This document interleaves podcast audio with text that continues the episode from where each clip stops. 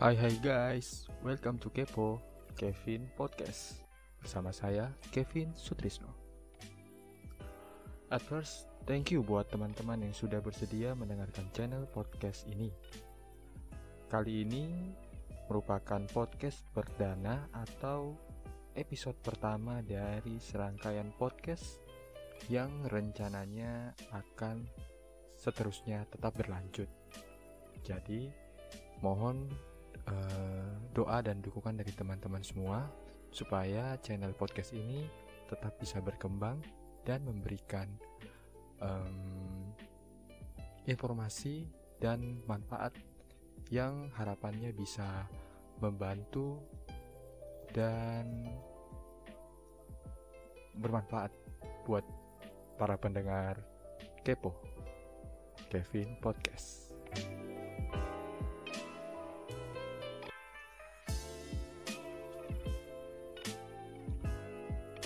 Oke, okay, why podcast? Kenapa saya memilih podcast? Padahal di luar sana banyak banget orang yang lebih suka sharing di YouTube. Uh, mungkin karena YouTube memadukan unsur visual dan audio, sehingga uh, interested aja orang lihatnya, menarik aja orang melihatnya. So, kenapa saya memilih podcast untuk berbagi kepada teman-teman semua? Karena saya ingin berbagi informasi, berbagi edukasi kepada semua orang, kapan pun, di mana pun, tanpa harus memegang, bahkan memperhatikan screen atau layar dari gadget. Jadi, buat teman-teman yang uh, butuh fokus lebih tinggi, nggak butuh multitasking yang berlebih, tapi tetap bisa dapat informasi yang berguna, yang menarik, yang bermanfaat. Gitu loh. So, mungkin Anda yang saat ini sedang macet-macetan, sedang menyetir di jalan mungkin, atau lagi menunggu antrian busway atau angkutan umum. Atau mungkin buat anda yang lagi di ruang tunggu menunggu uh, pesawat uh, untuk perjalanan air flight anda. Atau buat anda yang mungkin sekarang sedang bersantai beristirahat. So that's no problem if uh, for you. Jadi dalam kegiatan yang anda lakukan anda tetap bisa mendengar suara saya mendengar informasi dari Kepo Kevin Podcast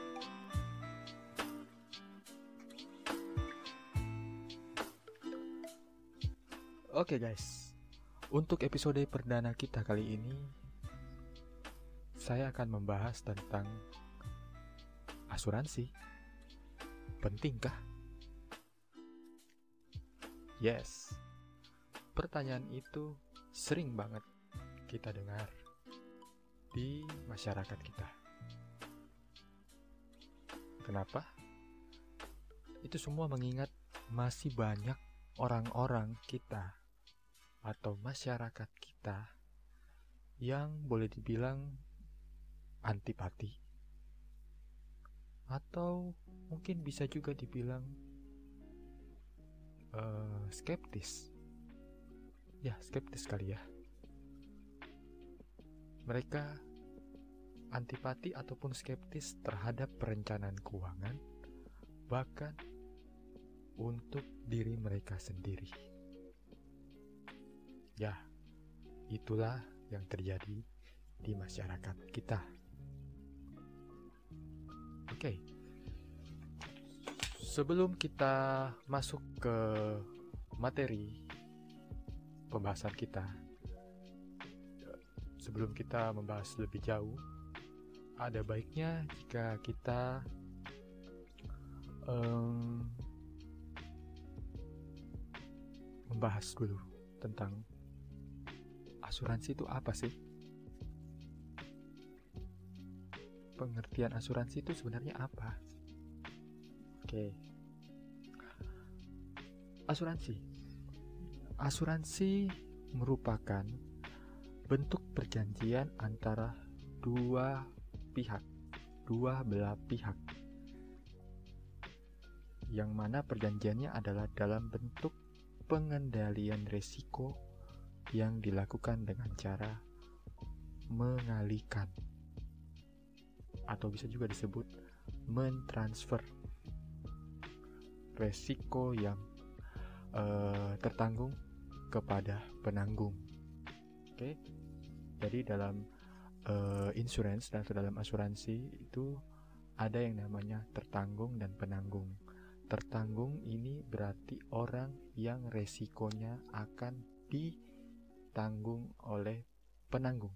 Penanggung sendiri itu adalah perusahaan company-nya. Jadi tertanggung membayar sejumlah um, uang dalam hal ini premi kepada penanggung kepada company perusahaannya.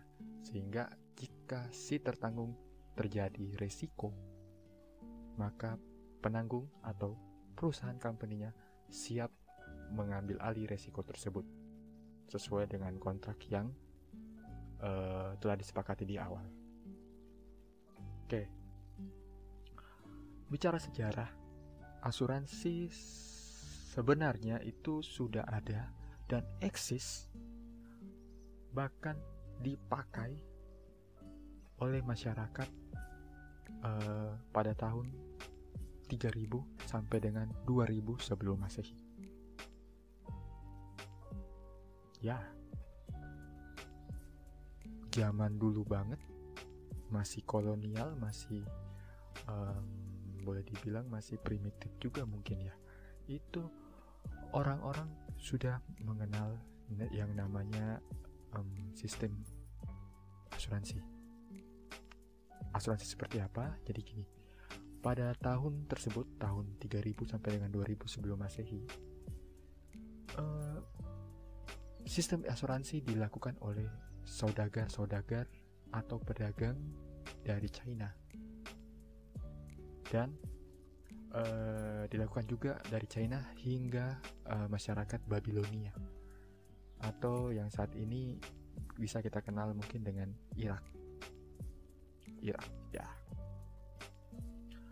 Uh, sistem yang mereka lakukan sendiri adalah sistem di mana pada saat itu mereka semua kegiatannya banyak yang berdagang. Jadi dari satu negara ke negara lain, satu negara ke uh, benua lain, itu melakukan perdagangan dengan menggunakan kapal laut.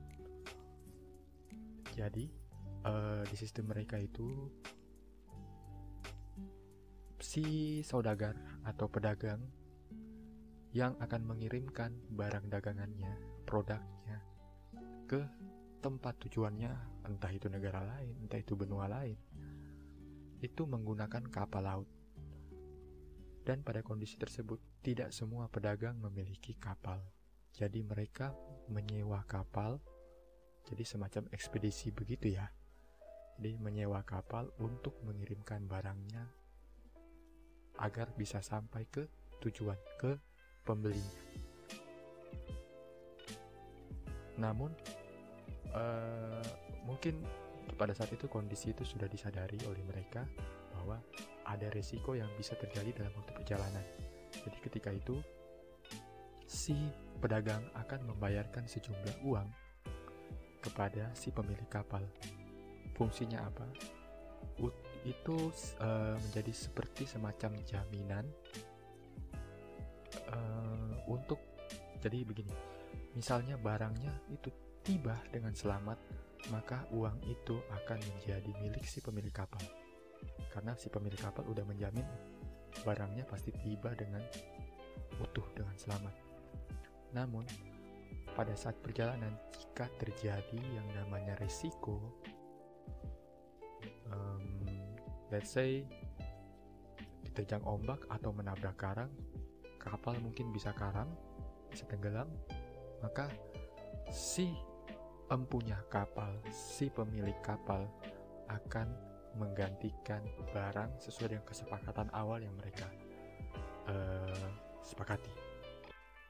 Ya, itu sistem awal dari asuransi uh, yang menjadi awal mula asuransi sampai dengan sekarang. Oke, kita lebih uh, urutkan lagi ke belakang. Jadi, selanjutnya di abad pertengahan Eropa hingga era revolusi industri, um, kisaran tahun itu di sekitaran tahun 1400 sampai dengan 1800 sesudah Masehi.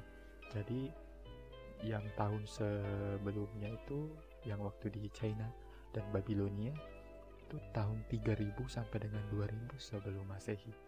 Beribu-ribu tahun setelahnya, sistem ini ternyata semakin berkembang dan semakin meluas di uh, sistem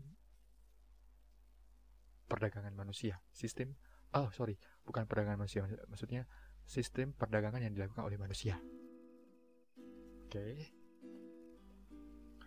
Uh, jadi penggunaan sistem asuransi bisa dilacak pada periode sejarah Eropa hingga revolusi industri di Amerika yang berkembang dengan begitu pesatnya.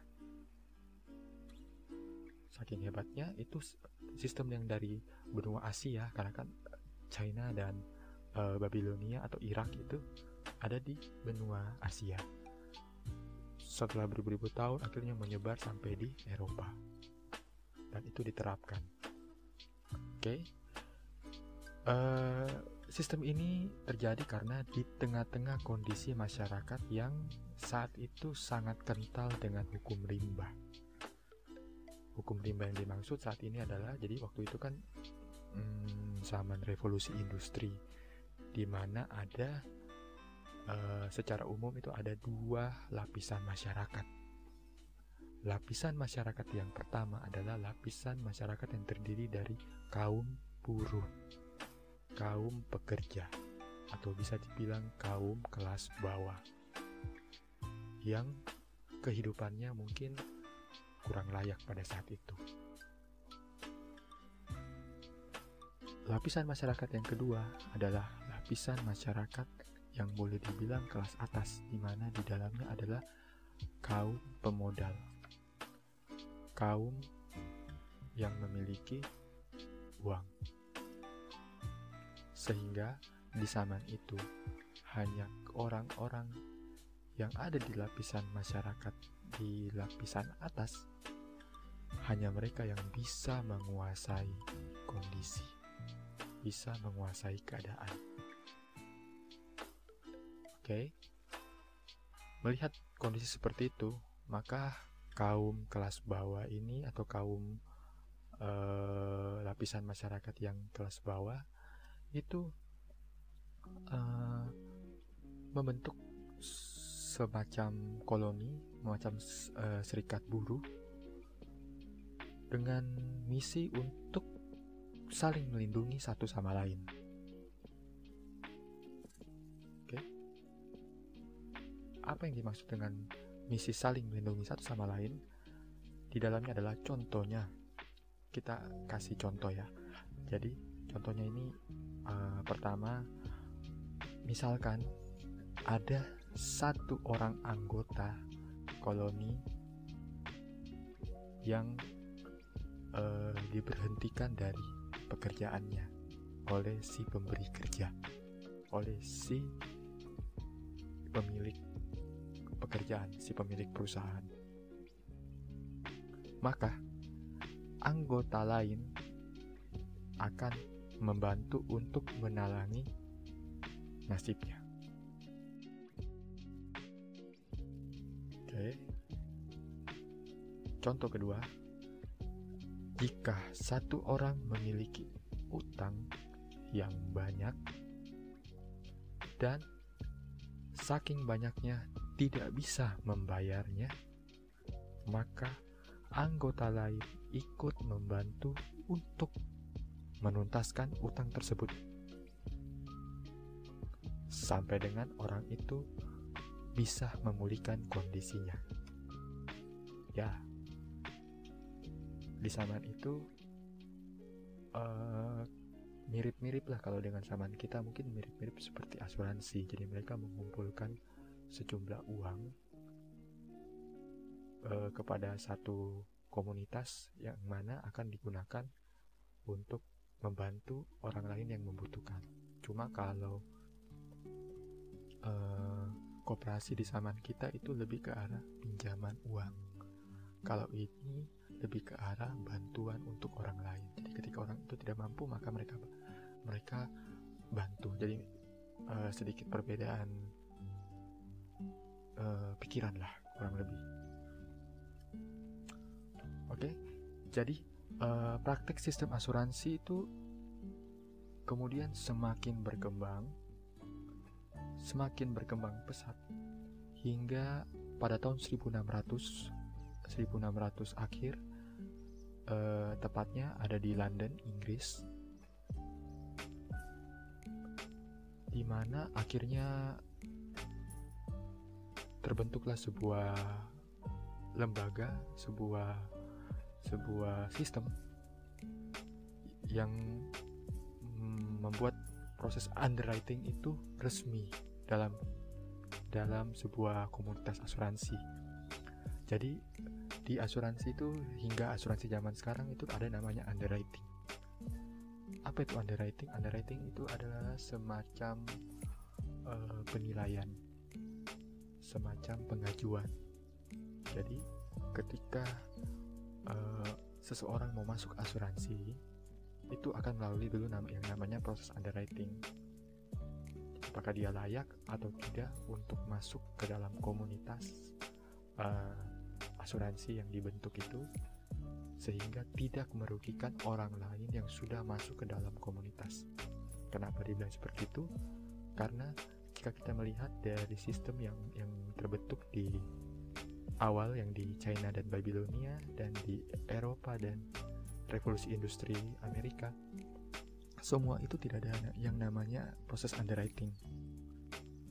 Ya kalau sebuah uh, lembaga asuransi tidak ada yang namanya proses underwriting maka itu akan berpotensi untuk uh, merugikan orang lain. Secara keuangan dia akan jeblos akan loss Makanya di Inggris pada saat itu membentuklah uh, proses underwriting sehingga dapat mencegah terjadinya loss pada uh, keuangan komunitas. Yes, kurang lebih seperti itu. Lalu puncak puncak uh, kejayaan dari sistem asuransi itu sendiri sebenarnya terjadi pada tahun 1666.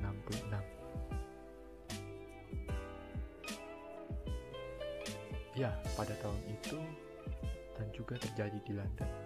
Itu terjadi bisa dibilang um, bencana besar lah. Di mana pada tahun tersebut terjadi kebakaran, kebakaran yang sangat besar saking besarnya itu sampai bisa menghanguskan kurang lebih sekitar 14.000 bangunan. 14.000 bangunan hangus terbakar. Karena kondisi bencana itu pastinya banyak orang yang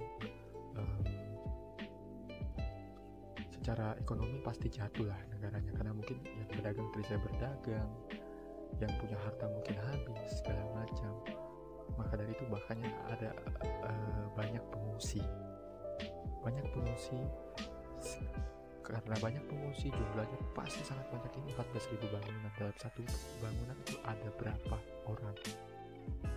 Kali 14.000 itu jumlahnya puluhan ribu pasti.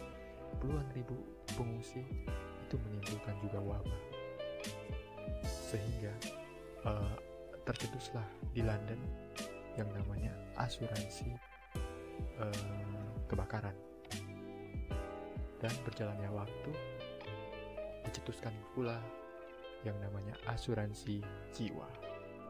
Jadi itu sebenarnya titik uh, apa ya? Titik paling utama masa kejayaan asuransi hingga akhirnya turun menurun ke uh, zaman sekarang di seluruh dunia. Oke, okay? jika membahas tentang sejarah dari asuransi, mungkin kurang lengkap jika kita tidak membahas tentang sejarah asuransi itu sendiri di Indonesia. Ya, sejarah asuransi di Indonesia itu terdiri dari dua periode, dua tahap. Tahap pertama adalah tahap eh, di masa penjajahan Belanda. Itu terjadi di sekitar tahun 1800-an. Pada masa penjajahan Belanda, sistem asuransi yang diterapkan di Indonesia itu berbeda dengan yang terjadi di Eropa dan di revolusi industri pada saat itu di mana pada saat uh, di revolusi industri di Amerika dan di pertengahan Eropa itu uh, yang memakai uh, sistem asuransi adalah orang-orang kelas bawah. Sedangkan yang terjadi di Indonesia asuransi itu dibentuk oleh um, penjajah Belanda itu sendiri. Didirikan oleh Belanda untuk orang-orang yang tertentu saja untuk kaum-kaum elit dan bahkan untuk orang Belanda itu sendiri jadi orang pribumi pada saat itu tidak boleh atau tidak diperkenalkan dengan yang namanya sistem asuransi Tujuannya tidak lain dan tidak bukan untuk menunjang kepentingan perdagangan mereka dan uh, bisnis mereka. Jadi kalau kita menilik ke belakang sejarahnya, pada saat itu kan Belanda menjajah Indonesia untuk mengambil rempah-rempahnya dan dikirim ke Eropa, dikirim ke Belanda. Ya, jadi pada saat mengirim itu kan pasti mereka menggunakan kapal.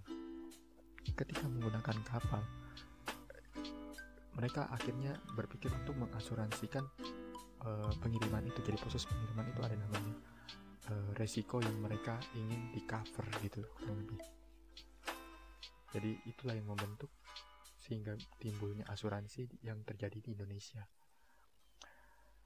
Uh, nama asosiasinya atau nama pencetus lembaga pencetus asuransi di Indonesia yang dibentuk oleh Belanda sendiri itu uh, adalah biasa disebut dengan nilmi.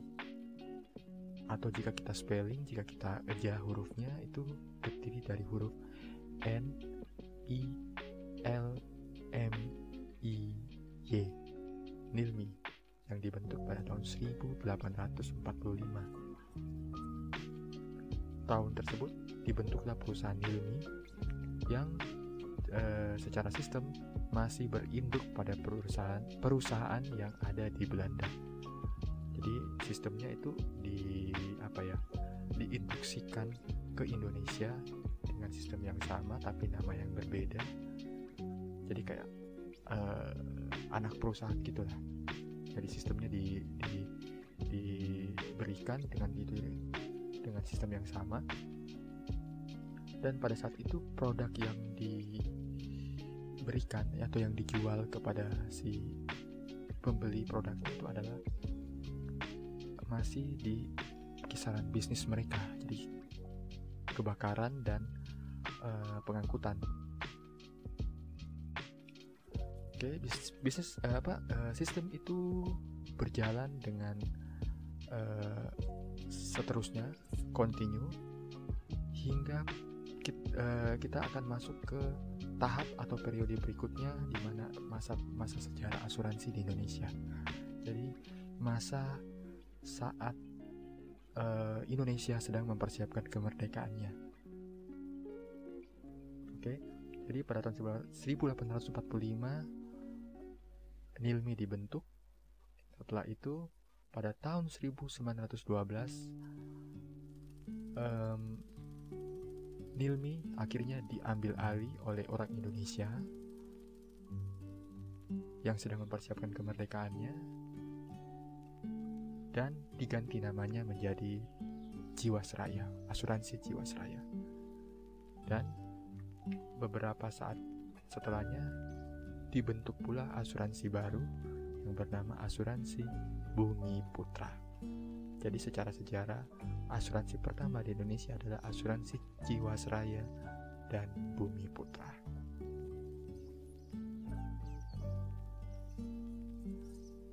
Pendek ceritanya, jadi uh, hingga saat ini asuransi terus berkembang bahkan di Indonesia itu terus berkembang karena semakin banyak orang yang sadar dan membutuhkan asuransi untuk mengcover resiko yang di, yang mungkin belum terjadi dan mereka tentu tidak bisa memprediksikannya.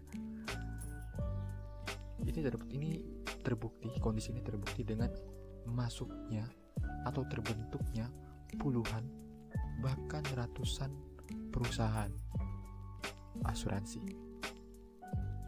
Perusahaan asuransi banyak masuk, bahkan pemerintah pun membentuk beberapa asuransi yang untuk uh, menjamin kesejahteraan dari uh, masyarakatnya.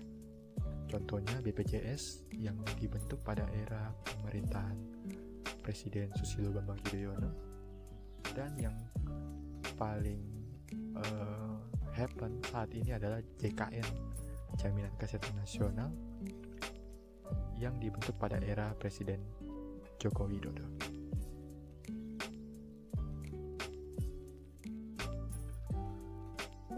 Oke,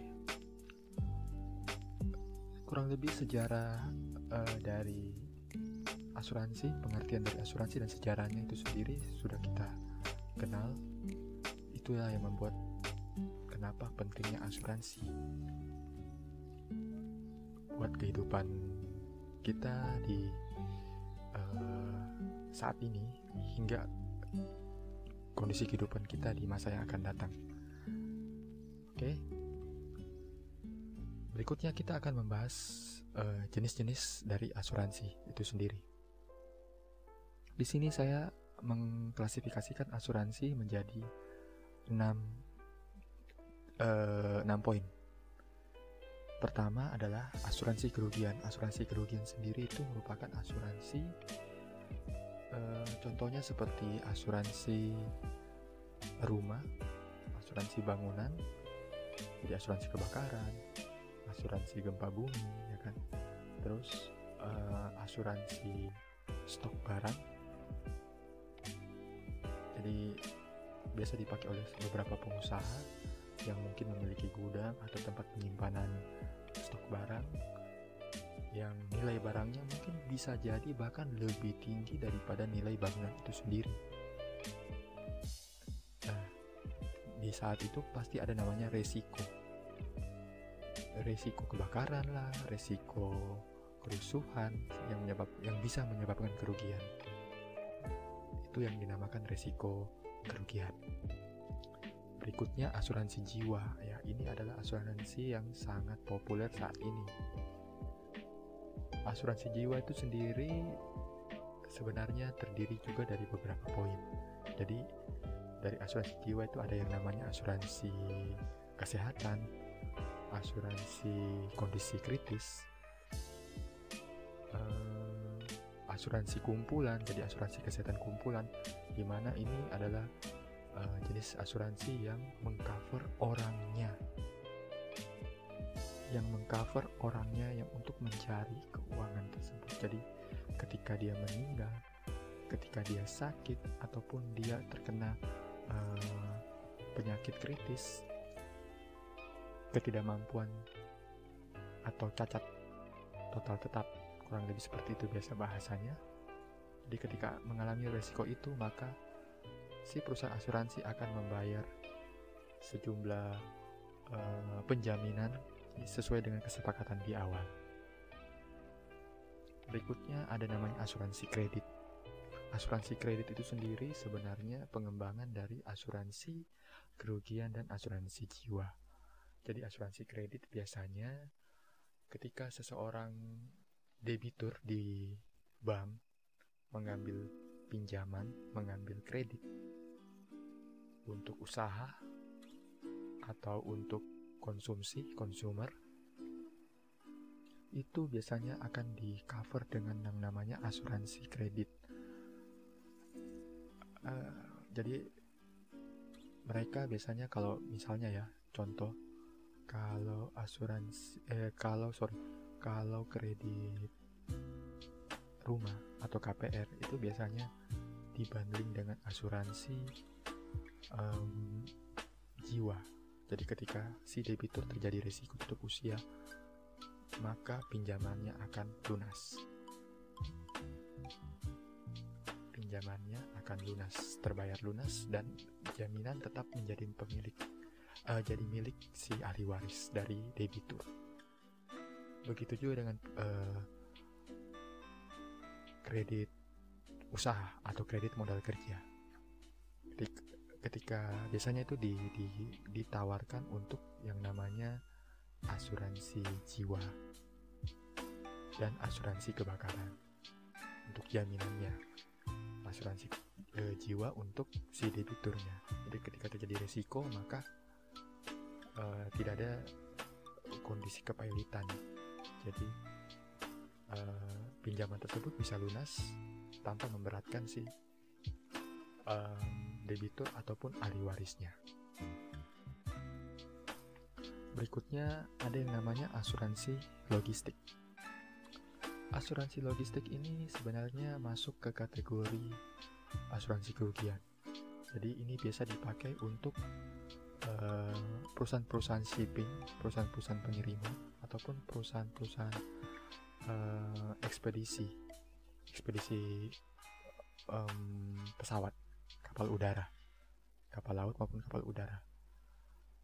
Jadi ketika contohnya kita mengirimkan sebuah barang yang nilainya mungkin um, sedikit mahal sedikit tinggi kita akan membayar sejumlah premi asuransi yang mana jika terjadi resiko pada saat pengiriman entah itu hilang entah itu kapal laut atau kapal udaranya terjadi uh, sesuatu yang tidak diinginkan, maka barang kita yang kita kirim itu akan digantikan oleh uh, entah itu perusahaan pengirimannya ataupun maskapai uh, transportasinya.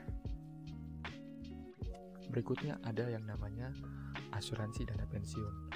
Asuransi dana pensiun ini lebih bersifat ke investasi. Jadi um, dia sebenarnya mirip ke asuransi jiwa. Jadi uh, si pemegang polis, si pembayar polis itu membayar sejumlah uang setiap bulan, setiap tahun, setiap periode lah kurang lebih membayar jumlah uang dan akan ditarik pada saat usia pensiun di usia misalnya uh, sebutlah usia 70, usia 80 dan apabila uh, terjadi risiko pada saat itu maka si pemegang polis akan dibayarkan sejumlah uang pertanggungan yang sudah disepakati di awal tentunya. Berikutnya ada yang namanya asuransi pendidikan.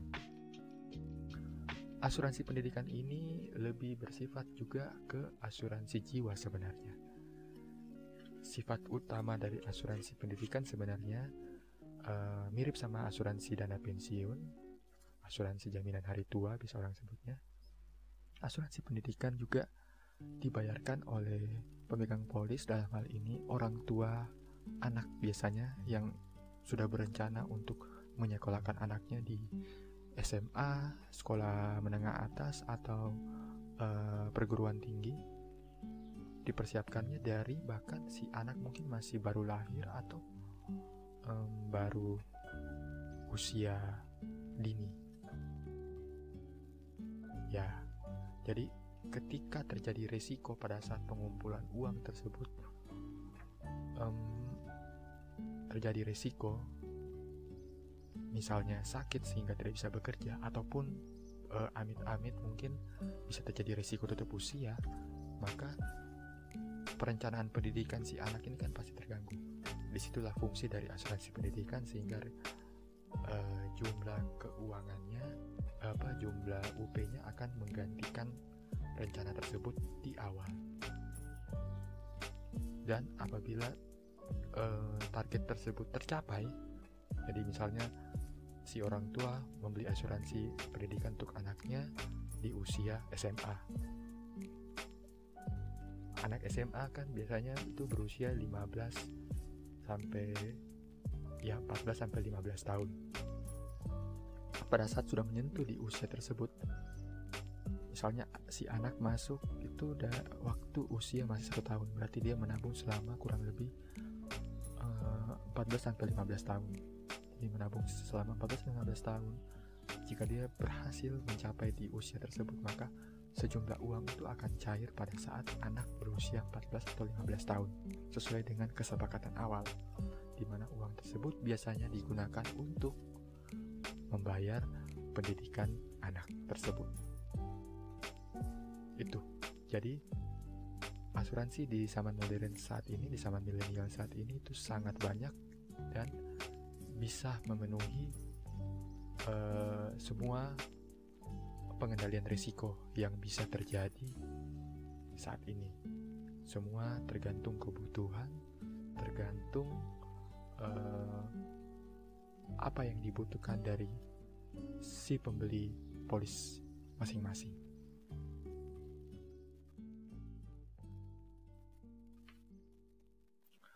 Oke, okay, next. Berikutnya kita akan membahas tentang fungsi dan manfaat dari asuransi. Oke, untuk fungsi dan manfaat dari asuransi, uh, di sini saya dapat menyimpulkan bahwa ada beberapa fungsi dan manfaat. Yang pertama adalah mengalihkan suatu risiko dari pihak tertanggung kepada penanggung. Yes, that's right. Jadi, seperti yang saya sebutkan dari pengertian asuransi di awal, um, asuransi itu fungsinya sebenarnya mungkin kita pernah dengar ada beberapa agen asuransi zaman dulu atau mungkin zaman sekarang yang masih mengatakan bahwa uh, asuransi itu setelah 10 tahun bayar investasi investasinya itu bakal terbentuk dan lu bisa narik. Seperti itu menurut saya sih itu tidak benar kenapa karena secara prinsip asuransi adalah perjanjian untuk pengendalian risiko untuk mengalihkan atau mentransfer risiko dari satu pihak ke pihak lain. Dalam hal ini, pihak tertanggung dan penanggung tertanggung itu si pemegang polis, si pembayar polis, si pembeli polis, dan pihak penanggung adalah uh, perusahaan yang menerbitkan polis atau perusahaan yang menerima transferan risiko, menerima pengalihan risiko.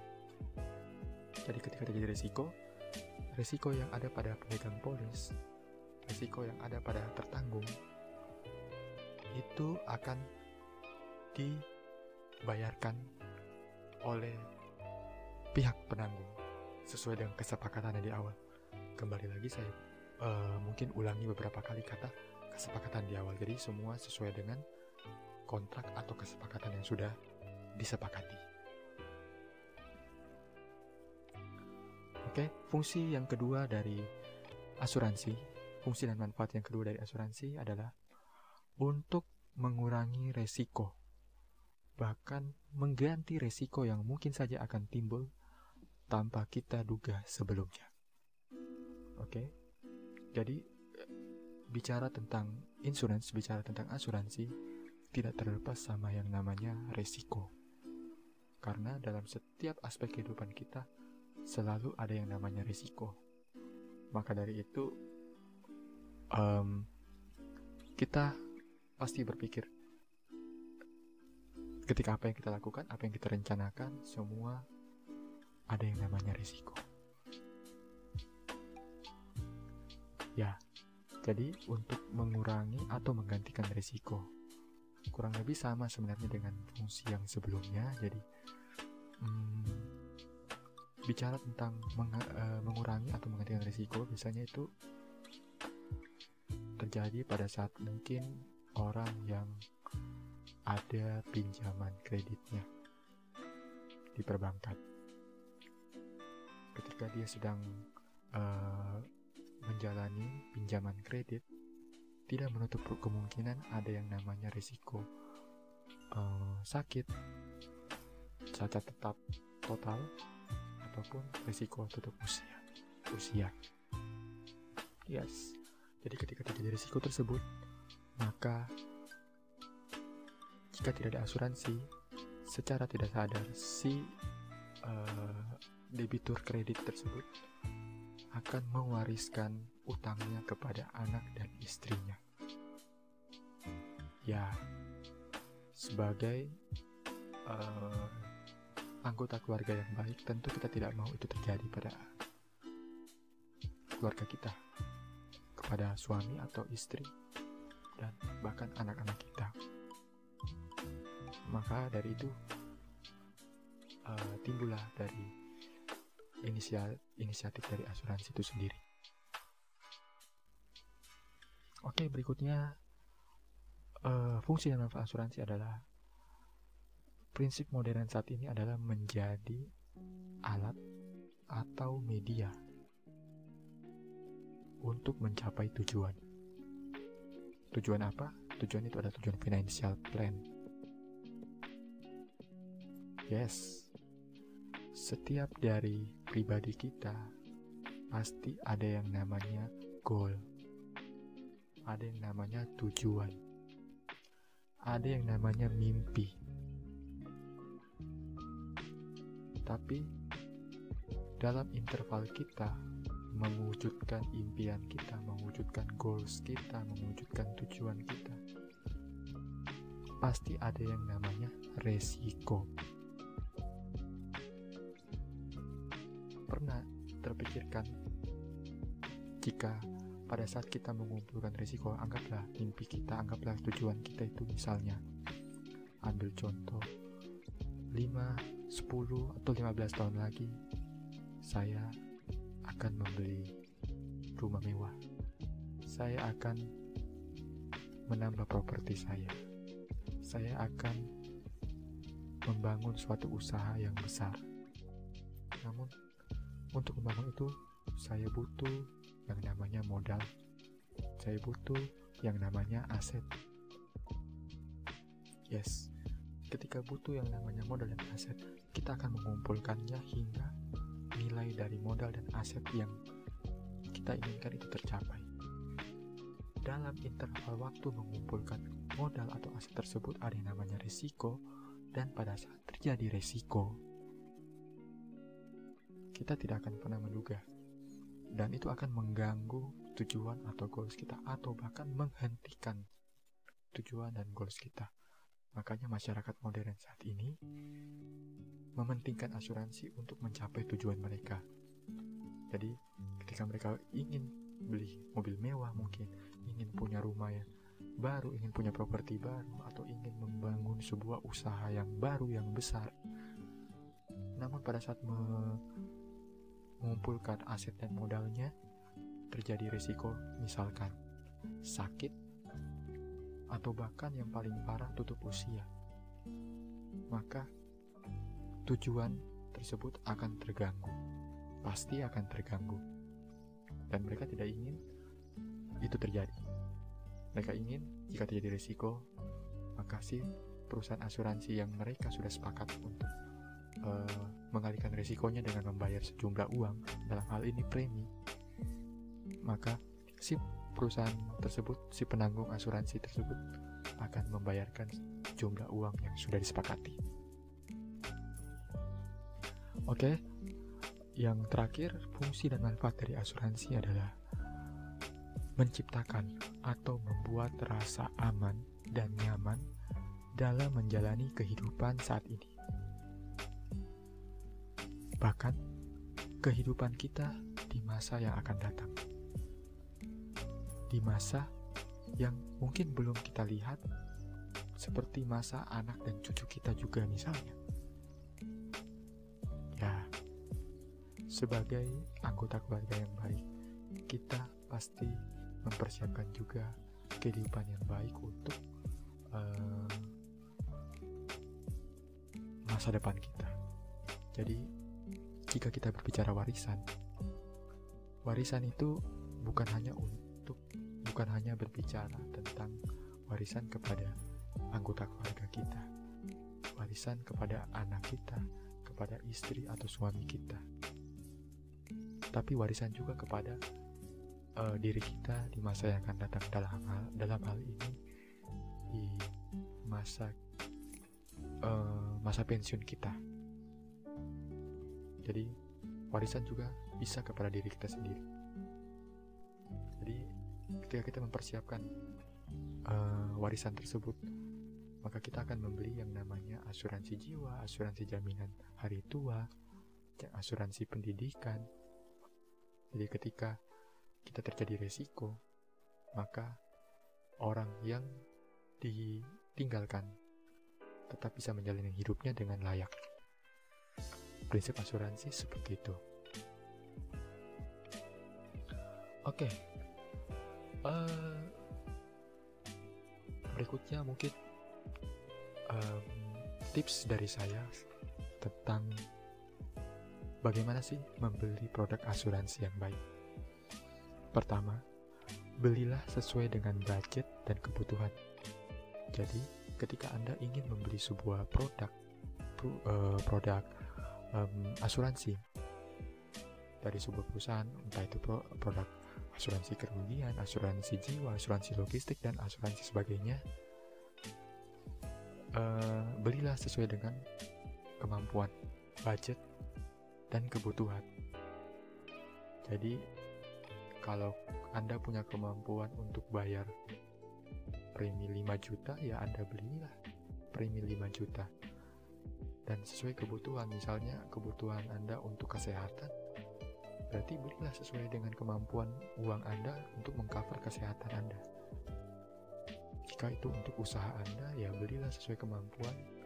Jadi misalnya harga nominal uh, stoknya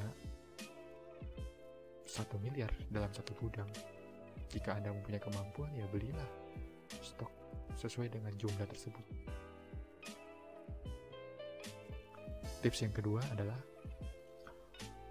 karena asuransi itu bersifat bisnis jasa, maka pertimbangkanlah dari segi profesional dan kredibilitasnya. Asuransi bukan hanya tentang hubungan personal dengan si pihak penjual asuransinya. Asuransi bukan tentang bukan hanya tentang nama besar dan promosi gila-gilaan dari company penerbit polisnya dan faktor-faktor eksternal lainnya. Kenapa saya bilang seperti ini? Karena di lapangan sana banyak terjadi ketika seseorang ingin membeli asuransi, dia melihat uh, sosok dari penjual asuransinya.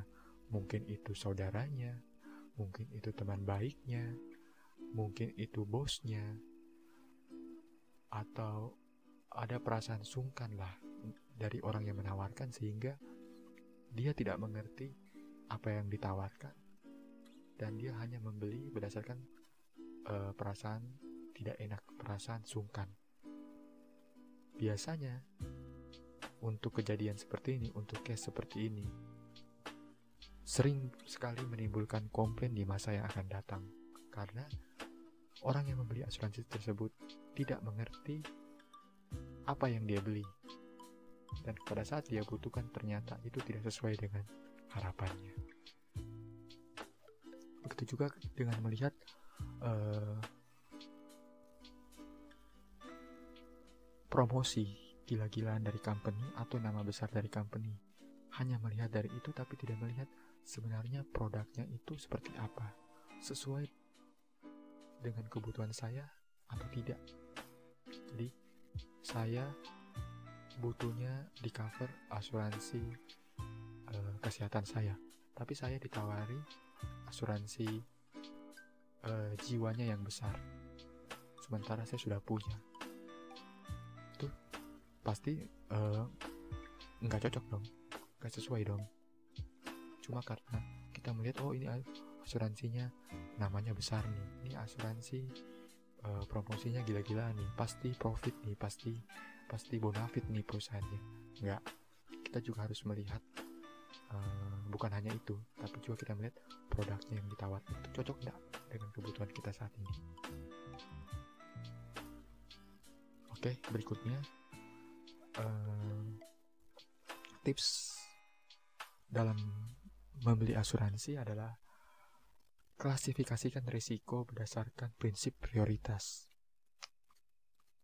Ya, ini biasanya sering terjadi di asuransi jiwa, life insurance. Jadi, uh, prioritas dalam membeli asuransi itu ada tiga dalam life insurance. Jadi, asuransi yang paling utama harus dipenuhi adalah asuransi kesehatan. Kenapa? Karena asuransi kesehatan memiliki resiko yang lebih besar. Karena setiap orang hampir tidak pernah ada yang tidak sakit. Pasti sakit.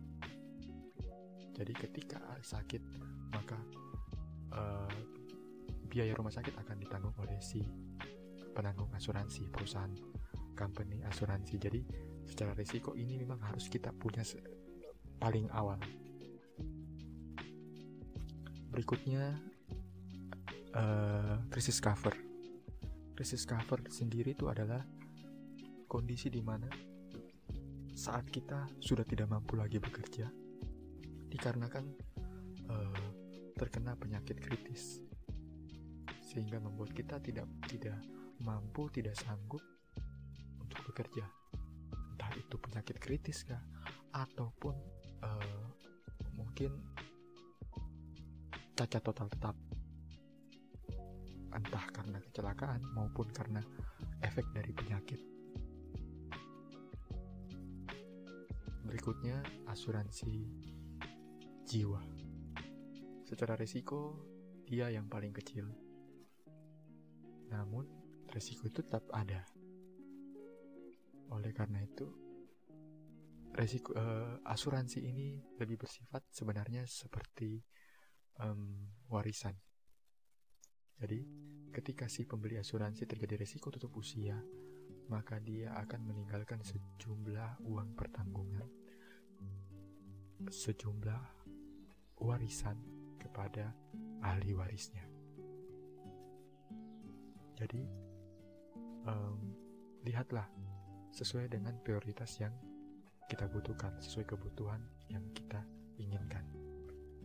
Jadi, saat ini lihat kalau belum punya kesehatan, upayakan untuk penuhi dulu kesehatannya. Jika sudah punya, penuhi kritis, kondisi kritis, krisis cover. Setelah itu, penuhi dengan uh, asuransi jiwa Dan ini juga sebenarnya bisa diterapkan pada asuransi-asuransi lainnya, seperti asuransi kerugian. Jadi, um, jika kita memiliki usaha yang trafficnya cukup besar, kita juga harus lihat prioritasnya. Wah, ini sepertinya butuh asuransi yang memadai karena jika terjadi risiko, saya tidak mampu membayarnya. Saya akan mengalami kerugian yang sangat besar maka oh ya kalau begini saya harus uh, asuransi gudang misalnya seperti itu. Atau juga asuransi pendidikan. Biasa di zaman sekarang pendidikan itu sudah sangat mahal. Karena alasan tersebut maka orang tua biasa memprioritaskan untuk pendidikan anaknya supaya anaknya bisa menempuh pendidikan setinggi mungkin sebaik mungkin. Makanya dia mempersiapkan pendidikannya dengan membeli asuransi pendidikan.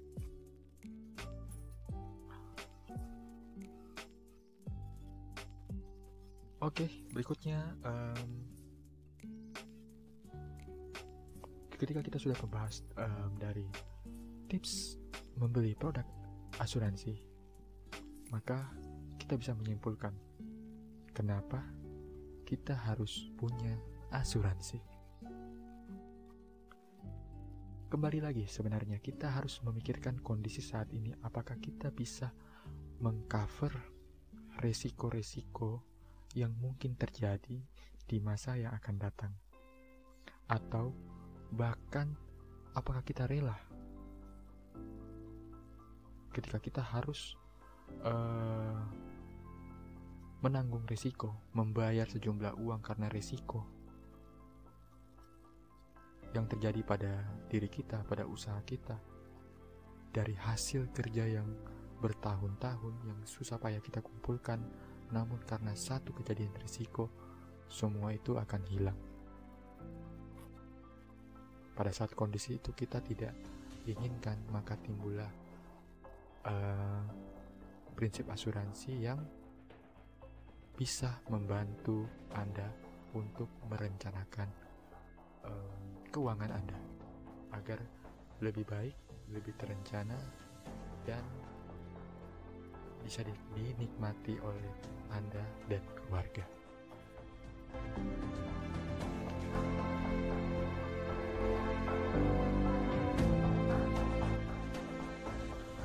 Oke, mungkin um, itu aja sebenarnya yang kita ingin bahas tentang asuransi di awal ini Semoga di episode-episode berikutnya mungkin saya akan mengundang beberapa um, orang yang sudah mengenal asuransi, orang yang uh, ahli di bidang asuransi untuk membahas lebih banyak tentang lika-liku dari asuransi, tentang bisnis asuransi itu seperti apa.